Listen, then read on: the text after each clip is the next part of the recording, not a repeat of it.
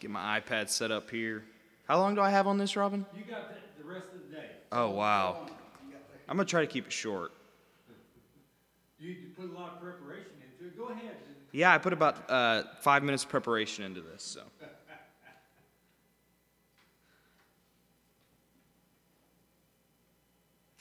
All right, well, I'll pray and then we'll go ahead and jump in. Father God, we just, um, and we come humbly before you. And God, I just pray that uh, in this season where it's so busy and, and we're in this final stretch of week before Christmas and we're trying to get all of our family plans down and we're trying to, trying to get all the gifts we need bought to be bought, God, we're, we're just striving for all these earthly things, God, that we wouldn't um, allow the speed of everything right now uh, to make us forget the reason for all of this. And God, that we would just rest in your presence and we would um, just marvel at the idea that you would come to this earth uh, and walk where we walk to save us um, from the wrath that we could not save ourselves from. God, I praise you and I thank you in your most heavenly name. Amen. Christmas really is um, probably one of my favorite seasons, um, just because of the idea of what Daniel and Robin have talked about so far the, the incarnation of God that God, the one who created this world, would actually come to this world. That I can go to Jerusalem right now and walk where God in flesh walked. I mean, it just kind of blows my mind and sends chills down my spine. I, I just, I can't even fathom how good this God is. And what I want to argue today for the next uh, five, eight minutes, however long I go, is that the message of, Christ, uh, of Christmas is really a message of generosity. Uh, I think we see that in John 3:16, probably the most famous verse in all the Bible. For God so loved the world, he loved us so much, he loved the world so much that he what? That he he gave his one and only son so that whosoever believes would not perish but have eternal life. You see, this is what I love about our God, and really it's what separates our God from every other religion, is we serve a generous God. Every other God wants something from you. You need to make this amount of sacrificial offerings to me. You need to follow this amount of commands. You need to make this journey to Mecca. You need to give this amount of money. You need to do this on your behalf so that then maybe, if you're good enough, I'll take you in.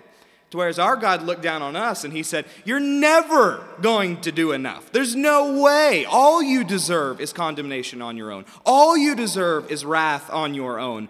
And, and, yet, although he had every right to just wipe us away, he didn't do that. For God so loved the world that he came into this world. And he lived the life we couldn't live. And I love how John says that he entered this world, and yet his own world did not recognize him. It's like as if a painter painted a picture, and then he got in the painting, and the people in the painting didn't recognize him. Even his own people, the Jewish people who were trained to see him, could not see him, and they killed him. But they didn't kill him because he couldn't stop them.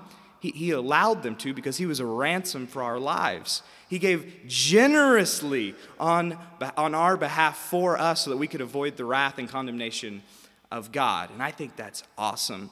But as Christians, and that's who I'm specifically speaking to right now, I think this Christmas we should do a good job of not just telling people about what Jesus has done, but I believe we have the opportunity to show people what Jesus has done. We've done a great job telling them. we'll, we'll have about a thousand church services. There will be plenty of telling people about Jesus has done. You, got, you probably got it all over your Facebook if you're a Christian that this is Christmas, the time where God became flesh. But I want to argue that if you are a generous person and you have the same generous spirit God has throughout this Christmas season, you can actually show the people in your life what God has done on our behalf. And I know you're thinking, leave it to a pastor to turn a Christmas message into a giving message. But I really think that I have ground to stand on here when I say that if you want to love like Jesus, then you should be a generous person. And here's why I say that. Uh, Philippians 4:18, the apostle Paul is writing to the church in Philippi, and he's thanking them for a gift that they had sent him to care for him while he was in prison. And here's what he says. Uh, verse 18. I want you to really pay attention to, to the language he uses right here at the end of this verse. Verse 18. He says, But I have received everything in full, and I have an abundance. I am fully supplied and have received from Epaphroditus. That is the member of the church of Philippi who went and actually took the gift to Paul. He says, What you provided. And then look at this language a fragrant offering, an acceptable sacrifice, pleasing to God. Okay, now if you have your Bibles, look at Ephesians 5, verse 1. And look at what Paul says about the sacrifice Jesus gave us on the cross. He says, Therefore, Be imitators of God as dearly loved children and walk in love. We, we ought to love like Jesus. Walk in love as Christ also loved and gave himself for us. And then look at this language a sacrificial and fragrant offering to God. He uses the exact same language. If we want to love like Jesus and show the love of Jesus during this Christmas season, then we need to live generous lives. Uh, we're in December, so we're in the, the peak of Hallmark movie season. Um, and I don't watch Hallmark movies because I'm a man, you know, so I don't, I don't watch them. But my fiance Taylor, she watches Hallmark movies, and so sometimes I'll sit with her for emotional support, and uh, you know I'll sometimes you know have to catch these Hallmark movies. And if you've ever seen a Hallmark movie, and all you have to do is watch one, because they have the exact same plot, they just have different characters. Um, but if you've ever seen one, it's always this plot. It's a man or a woman from the big city with the big job and the opportunity, and maybe they have a filthy rich fiance here. But first, they have to go back to their small hometown for some rare reason. And they get to the small hometown, they don't want to be there, they're upset that they're there, and there's their high school sweetheart. And oh my gosh, it's, it's like all these feelings come back, and, and then they have these special moments together, and we as the audience are going, oh my goodness, they're perfect for one another.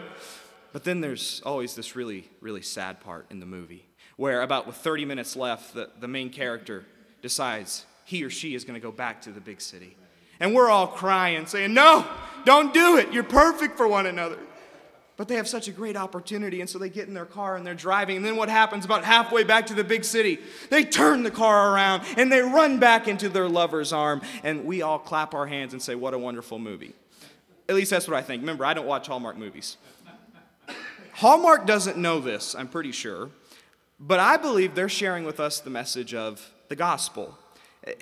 When we give up something that the world would say is powerful, like a big job or a fiance, for the sake of love, it doesn't seem to make sense. Yet, when Daniel just preached, that's what he described about Jesus that he had equality with God.